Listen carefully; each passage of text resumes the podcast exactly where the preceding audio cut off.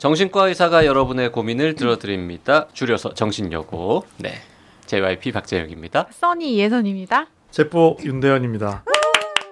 자, 오늘 사연 좀 기니까요. 빨리 읽어보죠. 30대 후반 직장인 여성 노관심 님이 보내신 사연입니다. 요즘 제 고민은 주변 사람들에 대한 관심과 애정이 사라졌다는 건데요. 사실 그 시발점은 육아에 지친 친구들의 소홀함이었던 것 같습니다. 2년 전에 18년지기 친구의 돌잔치에서 혼자 가족물이 테이블에 앉아 있었는데요. 그 친구가 물론 저에게 왔냐고 인사는 했지만 저를 신경도 안 쓰는 모습에 실망했고 이후에도 형식적인 인사치레도 없어서 제가 먼저 연락을 했습니다. 그런데 지금 상황이 된 건 이제와 생각해보니 그 친구의 배려심이 없어서가 아니라 제 못난 자격지심 때문인 것 같아요. 그 친구가 아기들을 안고 있는 친구들에게 둘러싸여 친구들을 맞이하고 그들과 반갑게 이야기하는 걸 멀찌감치서 보다 보니 저 친구랑 지금까지 절친이라 생각했는데 이제 공통 관심사가 없고 멀어진 거구나 하는 생각이 들었거든요. 서운한 마음이 크다 보니 그 사건을 계기로 멀어지게 됐고 지금은 연락을 안 합니다. 그런데 꼭 친구 사건 때문이 아니라도 사람에 대한 관심 자체가 없어진 건 나이가 먹고 생긴 확실한 변화 같아요. 5년째 근무 중인 회사 생활이 너무 지쳐서 그런지 건강이 나빠져서 그런지 인생이 별로 재미가 없고 친구들 일상에도 관심이 없고 딱히 보고 싶지도 않습니다. 운동, 취미생활, 동물 관련 봉사 등 여러 가지 일을 하지만 공허한 느낌도 종종 들고요. 이 느낌이 그렇게 큰 고민은 아닐지 몰라도 외톨이가 되어가고 있는 기분과 오랜만에 주부인 친구들과 만나면 느껴지는 거리감, 대화가 겉도는 느낌, 그런 소통이 몇 년간 반복되다 보니 그냥 저도 마음이 없어지는 것 같습니다. 생일날이나 크리스마스 설날 이런 때가 아니라면 굳이 안부 안 하고 알아서들 행복하게 잘 살고 있으니까 하면서요. 전에는 제 이야기도 잘하는 편이었는데 친구들이 먼저 묻지 않으면 또 잘 안 하게 되네요. 점점 제 생활권 테두리 안에서만 살게 되는 것 같아요. 유튜브에서 소통 전문가 강사분이 관계 속에서 나의 참모습을 발견할 수 있다는데 정작 저는 친구들 안부도 궁금하지 않고 1년에 친구를 만나는 횟수도 너무 적어요. 다섯 번을 넘지 않거든요. 그렇다고 해서 대인기피증도 아니고요. 직장 사람들이랑은 잘 지내거든요. 다만 내부에서 에너지를 얻는 내향형이라 사람들 속에서 기빨리는 스타일입니다. 그래서인지 친구들을 더 잘 안 만나게 되네요. 결혼 안 한 몇몇 친구들조차 잘 안 보게 됩니다. 예전에는 정이 많은 사람이다 라는 소리를 많이 듣고 제가 먼저 안부를 묻는 경우가 더 많았는데 이게 나이 들어가는 과정이고 자연스러운 변화인 건지 대인 기피인 건지, 남에게 관심 없는 이기적인 인간이 되어가는 과정인 건지, 아니면 우울증이 온 건지 혼란스럽고 그렇습니다. 음... 네. 어, 일단 뭐 답변부터 드리겠습니다. 예, 나이 들어가는 과정이고 자연스러운 변화인 건지, 네, 맞습니다. 음... 대인 기피 아닙니다. 대인 기피면은 이런 상황이 너무 힘들어요. 친해지고 싶어요라고 얘기하셔야 되는데 그런 건 없고요. 음. 그다음에 남의 남에게 관심 없는 이기적인 인간이 돼가는 과정은 아니시고요. 예, 사람 워낙 이기적인데다가 좀 건강한 이기심이 필요한데 뭐 여러 가지 좀 그게 뭐 어찌 되었건 뭐 좀 상처를 받다 보니 좀 혼자 있는 거에 더 익숙해지시지 않나 이런 생각이 저더 음. 들고요. 네. 예, 우울증 절대 아니시죠. 우울증인데 이렇게 집중력을 갖고 논리적으로 긴 글을 쓸 수 없기 때문에 단지 이제 좀, 좀 성숙하시다. 제 입장에서 후배니까 음, 네. 좀 미리 뭐 그런 걸 겪지 않나 하는 생각을 하셨는데요. 뭐 이게 뭐뭐 뭐 정답은 없는 거지만 일단 우리가 이런 게 있죠. 오래된 친구는 좋고 오래된 친구는 소중히 여기고 끝까지 함께 해야 돼. 음. 이에 대해서 저는 꼭 그렇진 않다고 생각합니다. 음. 오래된 친구가 장점은 있는데 힐링 측면에서는 단점도 많고요. 너무 오래돼서 얽히고 설켜갖고 속 얘기를 못하는 아. 측면도 있어서 의외로 저는 계속 주장하는 게 1년에 한 명씩 새 친구를 구해야 된다. 아. 새 친구가 힐링에 도움된다는 그 극단적인 예가 바로 저죠. 예, 전 돈만 주시면 제 마음을 활짝 열어 예, 친구가 되어 드리는 게 제 일인데요. 25년을 한 5분만 친구 해주고 그 다음에는 가라 그러잖아요. 아니 더 내시면 됩니다. 근데 뭐뭐 왜 가라 그래? 고맙지 뭐 하루 종일 계셔도 돼요. 근데 너무 신기한 게 20몇 년에도 절 만난 지 4분밖에 안 됐는데 음. 폭포수 같이 눈물을 흘리며 음. 아무한테도 얘기하지 못했던 뭔가를 공유하면서 위로를 받고자 하시는 모습을 볼때 음. 신기하다 이런 생각이 어, 들죠. 그래서 네. 이뭐 같은 경험을 저도 하는데요. 이 지금 어쨌든 이제 멋진 싱글로 사시는 거잖아요. 전 이건 뭐 괜히 위로 드리려고 하는 게 아니라 너무 아이 키우는 게 만만한 일이 아니어서 음. 뭐 어떻게 보면 더 안 됐다는 생각조차 드는데요. 뭐 그것이 주는 아이를 키우는 사람들이 많이 얻을 수 있는 거룩한 성장이라는 게 있지만 제가 참고로 저는 세상에 제일 싫어하는 단어가 성장이라는 말씀. 성장이 항상 통증이 따르기 때문에 네.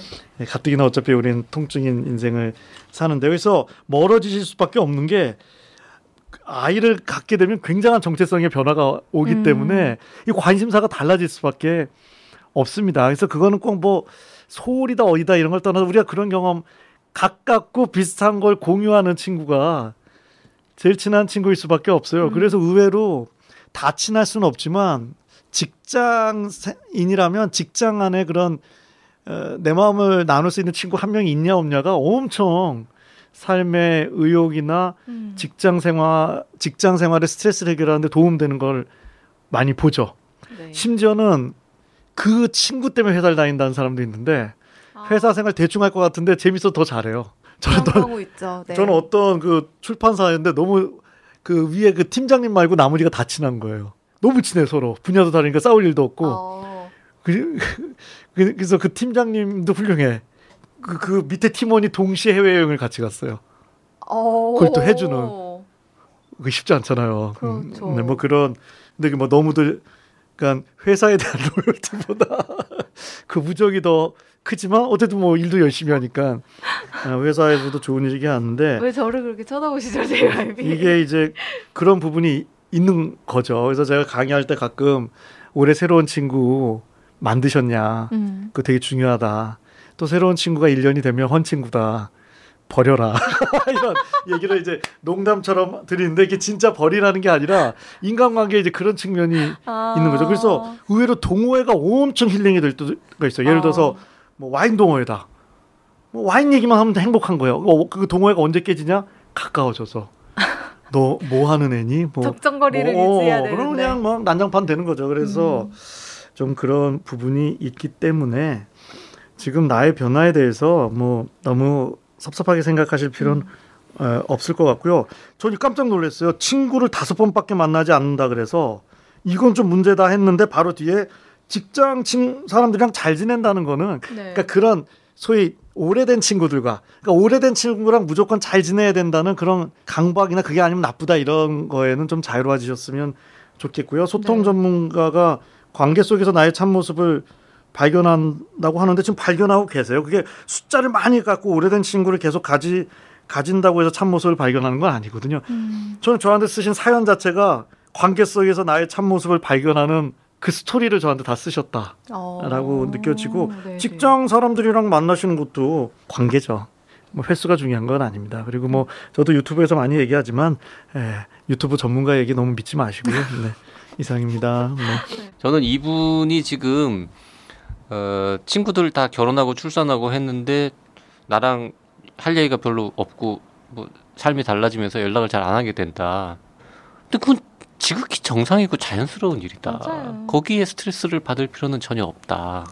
맞아요. 맞아요. 그 얘기를 드리고 저 제가 계속 이, 이 기자님한테 겨, 전화해 갖고 나 지금 50대 되니 너무 힘들어 이해해 줄 수 있겠니 매일 만나서 술 먹으면서 그 얘기만 한다고 해보세요 사연 보낼 거려 한 미친 남자가 있습니다 그리고, 그리고 생일날이나 크리스마스 설날 이런 때가 아니라면 굳이 안부 안 하고 알아서들 행복하게 요 표현도요 생일날이나 크리스마스나 설날 때만 연락하는 친구가 더 싫어요 더 그게 이상한 관계입니다. 그렇죠. 음. 생전 저는 진짜 진심인데 1년 내내 단 한 번도 문자하고 전화고 없던 그냥 언젠가 잠깐 어떻게든 알고 지낸 뭐 친구도 아니고 그냥 정말 음.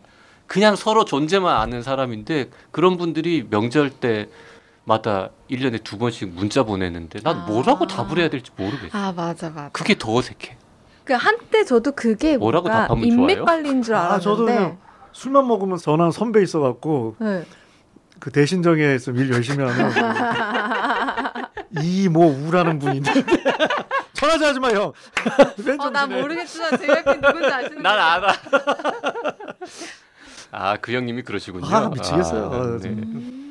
저랑 트레이닝을 같이 요 받으셨거든요. 들으, 들으시면 어떡하려고 지금 방송 또술 중에. 먹고 또 술 먹고 전화하겠죠. 야 너 어쩌고 저쩌고? 조- 좋아하실 거예요.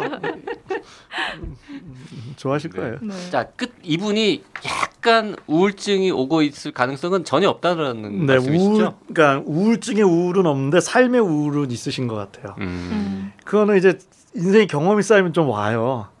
그래서 이분께 하나 좀 드리고 싶은 거는 전혀 문제는 없지만 너무 삶이 건조해지는 게 이제 아닌 걸 안 하다 보면 좀 건조해지거든요. 음. 그래서 이 회피 반응이라는 게 많아요. 회피라는 게 필요한데 너무 하면 할 게 없어져요.